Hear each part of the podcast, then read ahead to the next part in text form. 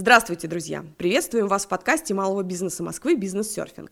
Здесь вы найдете все для того, чтобы стать предпринимателем, развить или масштабировать свое дело и узнаете, как город может помочь вам в этом. В новом выпуске ведущий эксперт по созданию личного бренда Юлия Антипова побеседовала с новым героем проекта «Бизнес-гостиная».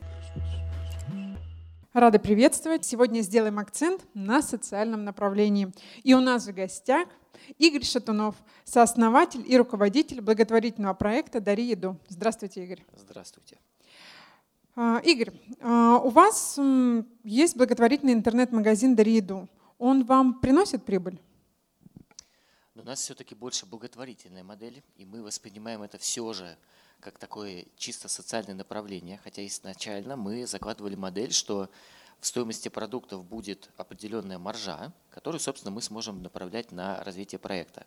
В целом сейчас все работает по, похожему механизму, по похожему механизму, но в какой-то момент это все трансформировалось из э, ну, такой вот коммерческой модели в благотворительную. То есть, условно, теперь э, те продукты, которые там представлены, они сформированы в такие продуктовые наборы, и они скорее как ну, вот, э, такая некая визуализация благотворительного пожертвования. То есть человек понимает, что потом на эти средства купятся вот эти продукты и будут там доставлены таким-то людям. Игорь, а тогда у меня вопрос. А расскажите немножко подробнее о вашем проекте. Изначально вообще я никогда не думал, что буду заниматься системной благотворительностью. Это получилось довольно случайно. И изначально это был просто социальный эксперимент. Мы думали, поставим бокс в, в торговом центре, в котором люди смогут оставлять продукты, а мы потом с помощью волонтеров или даже сами будем просто передавать местную соцзащиту. И, в общем, этот эксперимент сработал, бокс заполнился довольно быстро. И мы думали, ну классно, вот мы сможем там продолжать свою работу, там э, какую-то, мы тоже там вели предпринимательскую деятельность. И это будет просто вот приятное такое доброе дело. Но в какой-то момент э, этот бокс заинтересовал соседний торговый центр, потом небольшую э, торговую сеть, и как-то вот оно начало само таким естественным путем расти. И мы начали тратить на это все больше и больше времени, уже появились какие-то амбиции вывести проект в другие города, как-то его масштабировать, придумывать какие-то системы, как это может окупаться, уже нам не хватало собственных сил. И вот в какой-то момент это все трансформировалось в то дело, которым мы занимаемся и тратим на это вот все дело. Ну вообще считаем уже это своим призванием. А можно ли назвать ваш проект социальным бизнесом? Или все-таки это больше в чистом виде благотворительность? Вообще, мне кажется, это интересный кейс, потому что, получается, изначально мы пришли из предпринимательства, стали благотворительными, а сейчас мы начинаем внедрять туда инструменты как раз социального предпринимательства. То есть мы понимаем, что ну, мир меняется, какие-то партнеры есть, потом их нет, тут поддержка а, там, не знаю, от государства или какая-то еще спонсорская есть, потом ее может, она может пропасть. Поэтому мы придумали всякие элементы социального предпринимательства. И вот как раз первым было создание этого интернет-магазина – Следующий шаг мы э, вот сейчас строим небольшие пищевые производства, в которых как раз будет тоже модель, что на них готовятся и бесплатные обеды, которые мы будем передавать нуждающимся бесплатно, но и при этом есть коммерческая составляющая.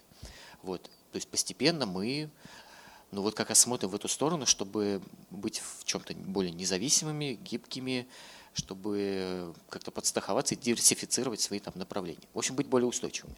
Если зайти на сайт, я заходила и смотрела, у вас там довольно-таки большая команда, и есть люди из других городов. На данном периоде э, все равно каждому хочется там кушать и определенные свои какие-то потребности закрывать. Вы э, сейчас живете за счет э, субсидий, дотаций или, э, или это просто волонтерство? Нет, от просто волонтерства мы уже, конечно, ушли, потому что когда проект только начинается, он еще может как-то идти за счет вот такого э, непостоянного труда людей, то есть они вот имеют какую-то мотивацию, запал, у них есть несколько часов свободного времени, они там его потратили. Но если, конечно, хочет, ну, там, есть задача создать работающую там, структуру, которая не от случая к случаю что-то делает, а на постоянной основе, то, конечно, нужно людям платить зарплату. Естественно, мы людям платим. Иногда меньше, чем по рынку. Это вот есть такое. Что, к сожалению, мы не можем обеспечить прям э, супер конкурентную оплату, но к нам все равно иногда уходят очень классные, ну, то есть вообще в целом наша команда очень сильная, как я считаю, и там приходят многие люди из бизнеса, из корпоративного сектора, потому что они получают здесь какую-то осмысленность своей работы. То есть они соглашаются на некое уменьшение своих доходов, но за счет увеличения осмысленности своих действий. Плюс, действительно, мы э, берем людей из вообще разных уголков России. У нас люди вообще в разных часовых поясах, в разных городах, некоторые даже там в других странах. Вот. В меньшей степени, конечно, в основном в России. Но это вот как раз тоже позволяет людям э, ну, за счет вот этой удаленности и нахождения в регионе, где условно там расходы могут быть поменьше, чувствовать себя более комфортно. Поэтому, да, а, возвращаясь к вашему вопросу, откуда деньги, значит, большая часть – это поступление от частных лиц, то есть это пожертвования, и там есть доля грантов, субсидий и в том числе там помощи от партнеров, но большая часть – это, конечно, пожертвования. То есть это те люди, которые вот э, делают какие-то маленькие пожертвования, там, не знаю, по 100 рублей, по 500 рублей, по 1000, вот, и из этого вот, из этих вот маленьких сумм складывается большой бюджет, который мы в том числе можем тратить и на команду. Используете ли вы краунфандинговые платформы? Используем, не так часто, но периодически используем. Есть вообще в целом э, есть не только краудфандинг, но и такие вот э, площадки для сбора средств, которые раскручены, которые некоторые от каких-то корпораций, некоторые каких-то от некоммерческих организаций. Там есть своя аудитория, и мы, в общем, стараемся использовать э, все площадки, и краудфандинговые в том числе. Игорь, почему вы выбрали социальное направление? Я к тому, что, возможно, кто-то послушает наш подкаст и задумается о том, что он тоже хочет социальный бизнес. А, это была случайная история? Ведь, насколько мне известно, эту идею вы где-то подсмотрели за границей или нет? Сейчас, да, расскажу. Вообще, изначально, вот повторюсь, получилось все, конечно, довольно случайно. То есть я не думал связать свою жизнь прямо вот с этой сферой. То есть, ну, наверное, у каждого человека есть все равно некая потребность, ну, в какой-то период своей жизни сделать что-то хорошее не только для себя, но и, может быть, для общества или там, для кого-то еще. То есть, в общем, поделиться своим временем или своими ресурсами с кем-то, кому эта помощь сейчас нужна. И, в общем, вот и была такая мысль сделать этот бокс просто вот как локальное доброе дело. Но вот процесс затягивает. То есть, когда тебе что-то получается, там, и ты начинаешь фантазировать, придумывать какие-то новые проекты, оно вот может все изменить и вот полностью захватить все твое время. А, что касается подсмотренной идеи? А, подсмотренная идея. Значит, не совсем так, но в целом я, а, эта идея меня вдохновила. То есть я увидел за границей так называемую полку добра. То есть это такой формат, где э, обычно это делает сам магазин, делается полка, на нее кладется какие-то продукты, как правило, это какие-то, какой-то хлеб или какая-то кондитерка. Вот. И любой желающий может с этой полки эти продукты забрать. Базово считается, что это должен человек, который нуждается, то есть он придет и заберет. Но как показывает практика, такие проекты периодически возникали и в России, все превращается в хаос, потому что приходит кто-то один, и не факт, что нуждающийся, забирает все, что есть на этой полке, уходит, потом приходит какой-нибудь нуждающийся человек и говорит, собственно, а где продукты? Вы вроде обещали, вы тут везде разрекламировали, что у вас тут бесплатная еда, ее нет, мошенники. И со всех сторон начинается негатив. То есть человек, который организовал эту полку, думает, нормально, я вообще делаю доброе дело, со всех сторон негатив. Человек, который нуждался в помощи, приходит, ну, то есть у него какое-то э, недопонимание, вроде обещали, а ничего нет. То есть в любом деле нужна системность. И вот как раз, когда я э, посмотрел на этот проект, я подумал, что, ну, как бы мысль она достойная и интересная, но нужно ее облечь в какую-то вот такую форму системную, и так появился идея с боксом. То есть, условно, в него положить продукты может любой желающий, а вот распределяют уже волонтеры, при этом еще изначально проверив, что в этом боксе лежит, нормально ли там срок годности, и там сохранна ли фабричная упаковка. Почему, по вашему мнению, социальное направление медленно развивается у нас в России? Я думаю, что из-за денег. Все, мне кажется, это класси- классика любого, не знаю, стартапа, бизнеса, не только социального. То есть, э, если там мало денег, то и люди развиваются медленнее. Потому что, во-первых, с одной стороны, есть стереотип, что если ты делаешь что-то вот хорошее, то ну, ты должен это делать из воздуха. То есть, ну, вот, там, что все должны ничего не получать, работать бесплатно. Ну, вот, а как вы сами сказали, ну, людям же тоже, вот, кто здесь в этой сфере работает, у них тоже есть семьи, им тоже нужно платить за все те же самые вещи, за которые надо платить и людям, работающим на обычной работе. Вот. Но, ну, в общем, это вот, наверное, одна и, и первый фактор. Второе, что все-таки некоммерческое направление – оно не ставит себе целью извлечения прибыли. То есть оно условно вот внутри себя варится. То есть условно ты вот деньги получил, и ты внутри должен это и потратить на те уставные цели, которые ты заявил. То есть если ты говоришь, я помогаю продуктами, значит должен потратить на продукты. Помогаешь животным, потратить на животных. То есть условно в этом секторе не хватает вот как раз, э, ну то есть с одной стороны много стереотипов, с другой стороны в том числе, наверное, не хватает и предпринимательского мышления многим, потому что ну вот э, многие авторы, которые изучают эту тему, э, пытаются вот пропагандировать мысль, что условно вот к вам пришла тысяча рублей, вы можете эту тысячу рублей потратить вот на, не знаю, на помощь людям. А можете из этих 500 рублей вложить в рекламу, и к вам придет еще 3000 рублей. И, соответственно, ваша помощь станет масштабнее.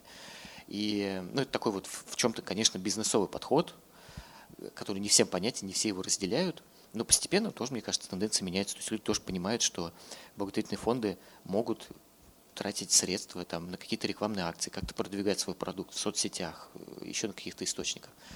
Вот. Но в рамках разумного. То есть здесь вот везде важно сохранить баланс, то есть чтобы не было перекосов ни в одну, ни в другую сторону. А, и, конечно же, из этого вопроса вытекает следующий. А что нужно сделать, чтобы социальное предпринимательство стало привлекательным для большего количества людей?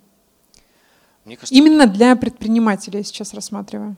Мне кажется, каждый должен, ну, предприниматели это люди, которые э, в основном умные, которые нацелены на какую-то выгоду для себя, и это абсолютно нормально. Я думаю, что здесь каждый должен понять, чем это может помочь. Потому что на самом деле э, предприниматели, которые уже сейчас вкладываются в развитие своего социального бренда, они на самом деле экономят потому что в какой-то момент это все равно придется делать, потому что есть запрос от общества, чтобы бизнес не только зарабатывал и растил только свою прибыль, но и как-то вот что-то отдавал в каком-то виде обществу, которое требует помощи.